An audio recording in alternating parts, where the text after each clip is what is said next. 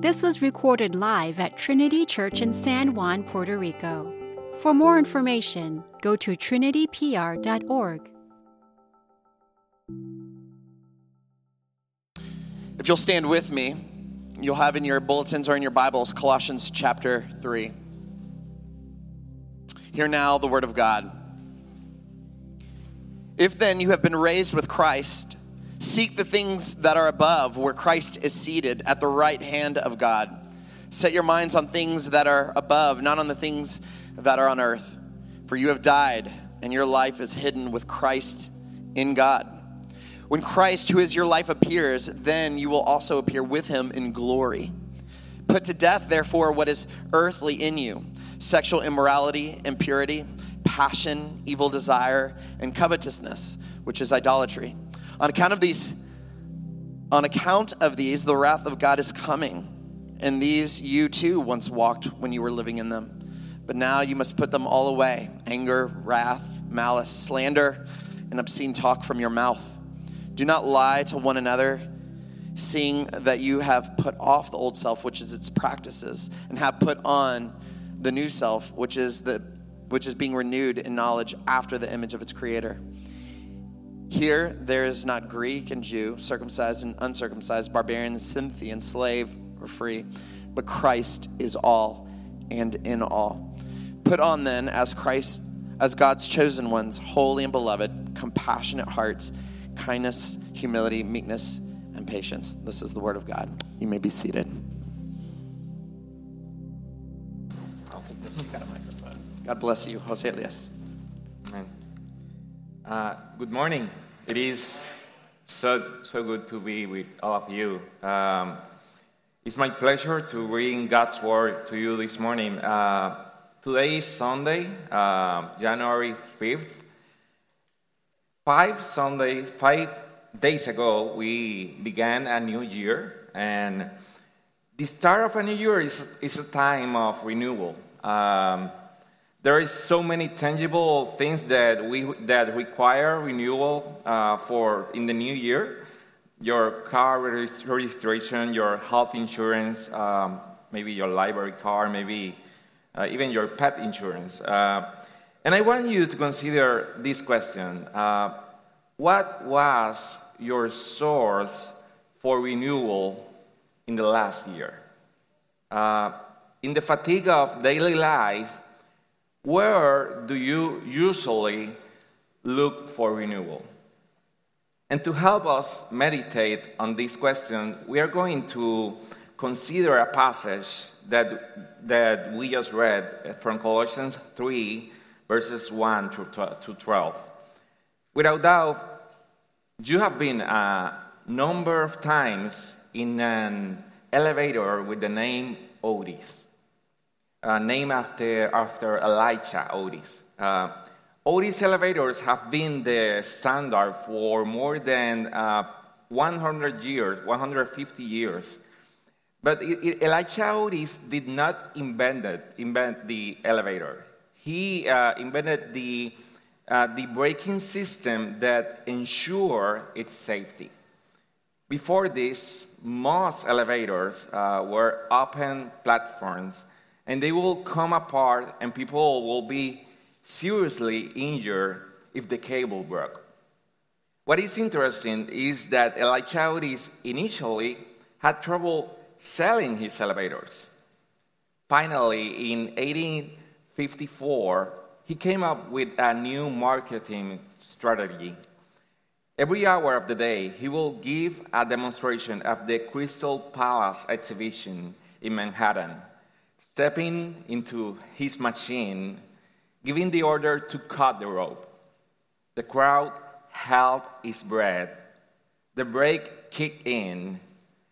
The, the elevator stopped, and Otis announced, All safe, gentlemen, all safe. This was so powerful um, because with this demonstration, Elisha was not only saying his elevator worked, but he was showing everyone that he actually trusted in his product. He actually trust, trusted that the braking system he had cre- created will work its purpose. Uh, following this, Otis quickly sold his first three elevators for 300 apiece. And today, only in New York City alone has about 70,000 elevators. In the passage that we are considering today from Colossians 3, Paul is writing to the church of Colossians about how they can trust in God's power to transform their lives. In fact, Paul is addressing this issue because, in the face of temptation, Christians may not trust in the, in the ability of God's power to transform their lives. Paul is writing this letter because um, he's writing this letter to a church that was facing opponents who were challenging and demeaning the sufficiency of Christ and their hope. These Christians, because of having little confidence in their faith, apparently were overly unsure about their claims and easily shaken by challenges. And Paul is writing them to fortify their trust in God's power to renew them. Paul is saying to them, they must trust in God's power to renew them. And the question is how we are renewed. In this passage, we learn that we are renewed by participating in a new identity, a new humanity, and a new community in Christ. First, we are renewed by participating in a new identity. In verses 1 to 4, Paul describes the new identity of believers by virtue of their participation in Christ's death and resurrection. He says in verse 3 You have died, and your life is hidden in, with Christ. The believer's life was put to death and now is hidden with Christ. And that constitutes the believer's new identity. Paul is claiming that an act that happened before uh, centuries ago is sufficiently powerful to define the believer's life. He's claiming that Christ's death, resurrection, and future manifestation in glory could define our identity.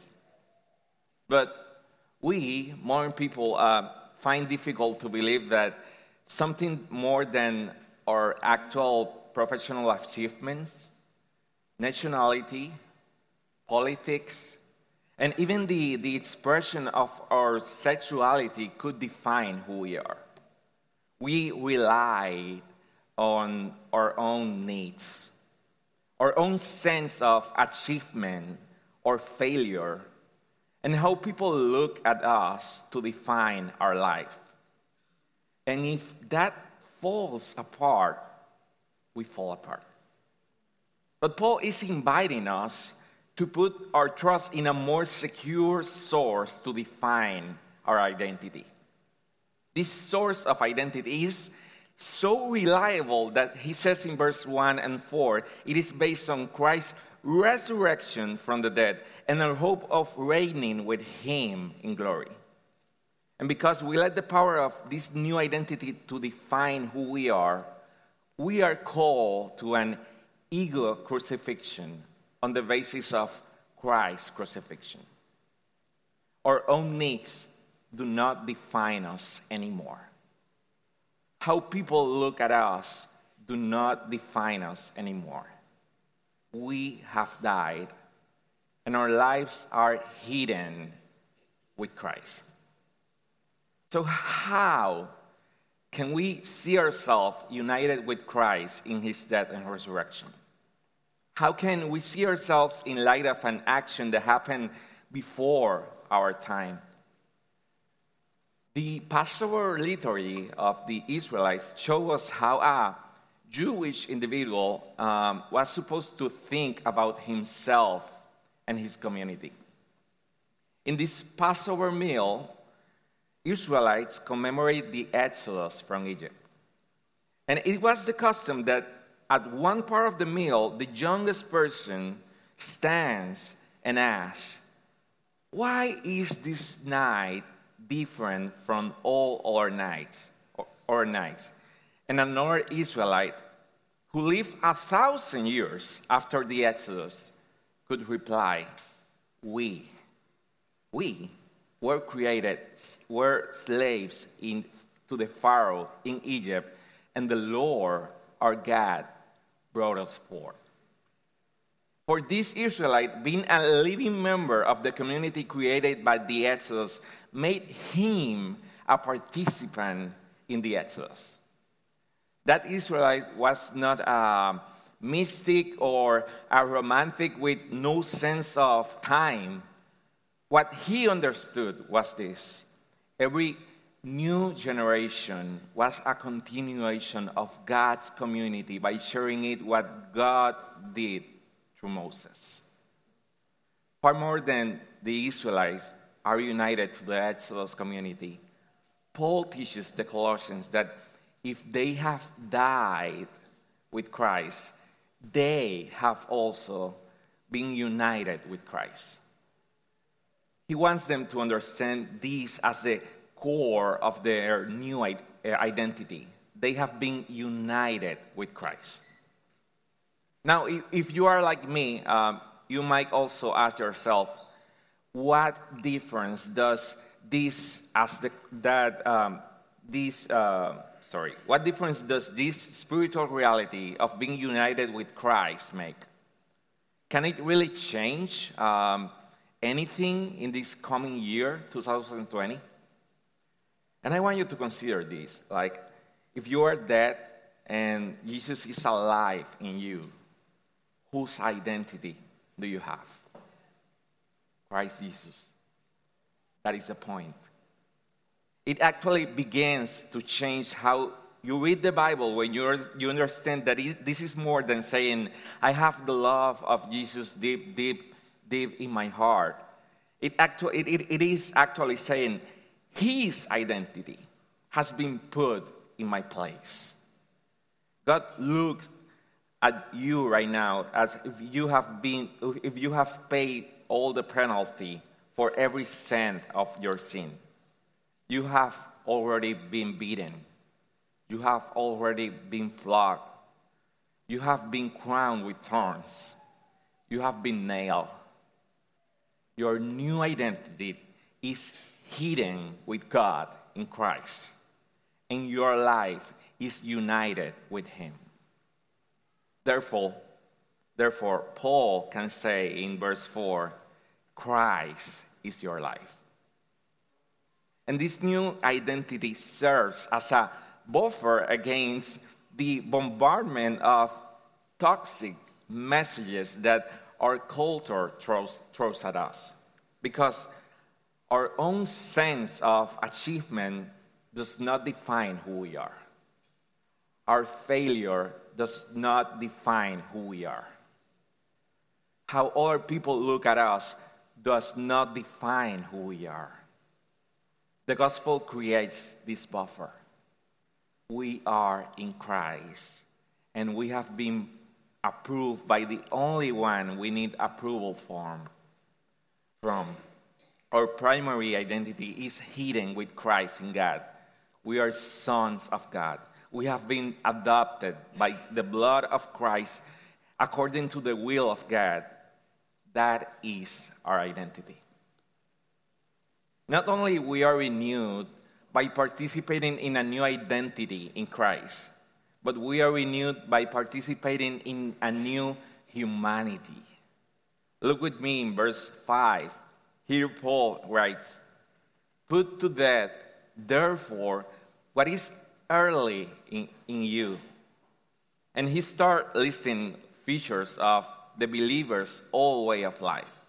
And then in verse 10, he talks about putting the new self, which is being renewed in knowledge after the image of its creator. And we see that Paul is, is using baptismal language, talking about the process of renewal in which believers take off their old self and put on the new self. We are used to the language of the new self too in advertising, advertising, uh, especially with diet plans um, coming beginning on this new year, uh, with the image of a smiling, skinny person and the subtitle "Say hello to your new self." These diet plans uh, advertisements seek to make us believe that if a person can change how they look on the external, they are obtaining a new self. But Paul is not talking here about a change that is merely produced by us in the external. And he, nevertheless, is talking about a change that comes as a result of a process of meditation or personal introspection. Paul is talking about a new self that is the product of an external power. And we really need to understand this. Uh, you and, are, and, and I are not renewing ourselves into the image of God. That is not what I am saying, please. You and, are, and I are being renewed by God into his own image. Paul in verse 10 intentionally used passive language to say that this new self is being renewed. This renewal is the product of an external power. There is a new humanity that already has started to transform us. That is the process of sanctification. This is the work of God's free grace it is a gift from God that enables us more and more to put to death the old self. Paul is trying to say to the Colossians, there's a new humanity that was inaugurated with the victory of Jesus over sin and death and is waiting ahead. Therefore, Paul can say, can say in verse 4 Christ is your life. And this new identity serves. Um, sorry, I am reading two manuscripts, and it's funny, like preaching in Spanish, then you preach in English, and you're like, I need to read. but it's funny, like for me, like being in San Luis, like, and then coming three years later, you feel like your English is, you feel more confidence, but at the same time, you are like, I need to read. so yeah, Paul is trying to say to the Colossians, there is a new humanity that was inaugurated with the victory of Jesus over sin and death, and is waiting ahead. Since this, this humanity has already started, you, are, you already are being renewed into the image of God. So you don't have to keep resorting uh, to that old sinful humanity. You are free from that put to death that all humanity, he says. April 11 uh, of 1945 is an important day for many Jewish survivors of the Nazi Holocaust. The United States Army uh, succeeded in freeing the Buchenwald concentration camp. But for hundreds of hungry men piled in bunks, what was happening seemed confusing on that day. After all, they, there were more uniformed soldiers who could be new captors. However, everything changed when a Jewish chaplain entered the barracks and spoke to the Jews in their own language, saying, Shalom Aleichem, Yidem, Hey Simfrei. Peace be with you. Use, you are free. Imagine the, the excitement of these men listening to someone in their own language saying, You are free. You are free. So, what, what, I, what I want to say is that there is no difference between this event and what Paul is saying to the Colossians here. We can consider ourselves in captivity to that old self with its, his old destructive behaviors, even though we already have been set free in Christ. In fact, in fact, Paul is addressing this issue because we struggle to internalize how God has enabled us to participate in this new humanity through his, through his death and resurrection. Because we have been raised with Christ, we can put to that the, the old self and put on the new self. That means we are Christians, we as Christians are trying on this new self sort of like clothing. Um, C.S. Lewis uh, used to say that uh, a Christian dress up as a Christian in, their, in his mind until he begins to live as a Christian. You are adopted, you are forgiven, you are a participant in a new humanity in Christ. This new self, as Paul said in verse 10, is being renewed in knowledge after the image of God. There is a miraculous work that the Spirit of God, the Spirit of God does, does to make us a new self. But we need to grow in that new being. And this means that day after day, we grow in knowledge. That is why we need times of prayer. That is why we need the sacraments. That is why we need to study the Bible. And as we immerse ourselves, ourselves in these practices of Christian life, we begin to believe the promises of God above and, be, and beyond the promises of sin. One of the big problems we have in every field of today, in every field today, including sociology, psychology, or politics, or politics, is that nobody can agree on what a human being should look like. Um, nobody can agree on it.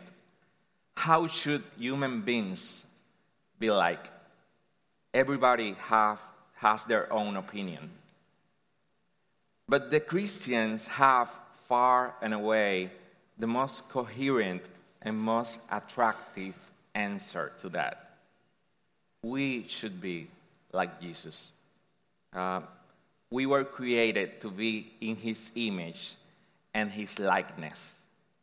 That is the image of how humanity should look like. Uh, we are participants of this new humanity by being like him.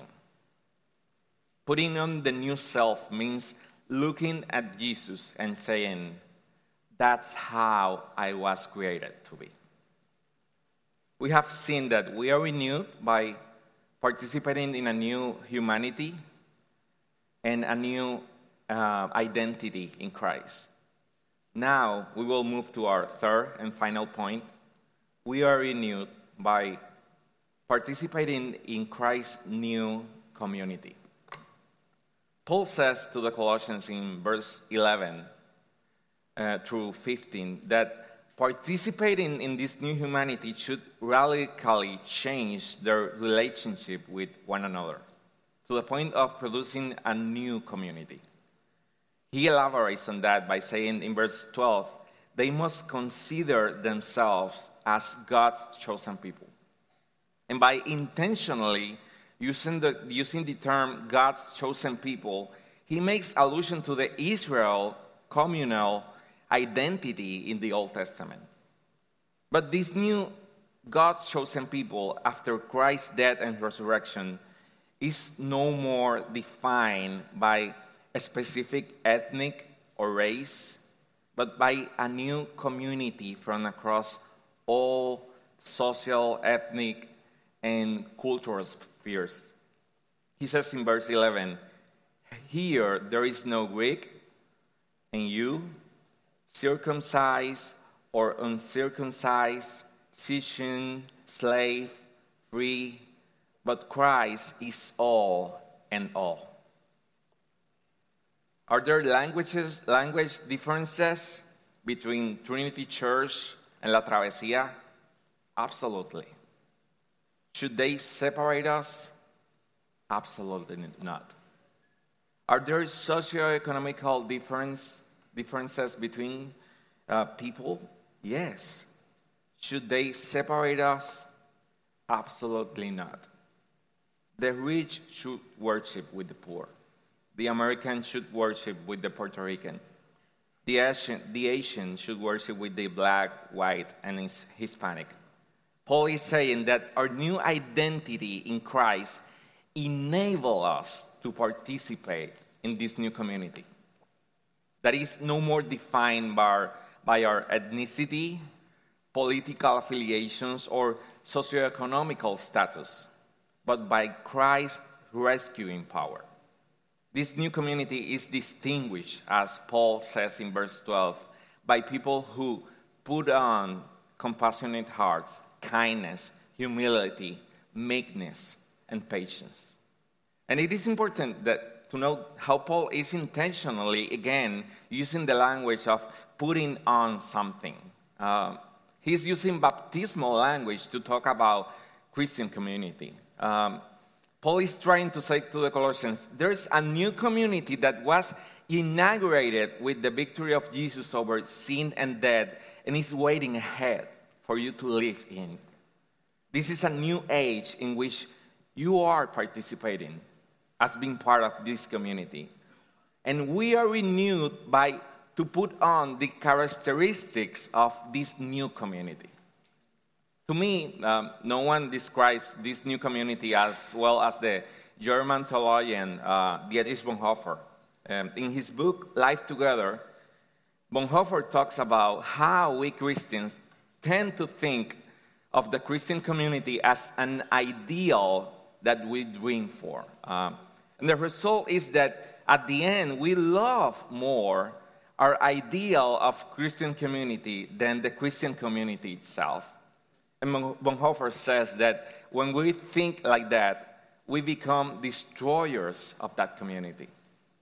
So he proposed an alternative. And this alternative is understanding that Christian community is not an ideal, but a divine reality.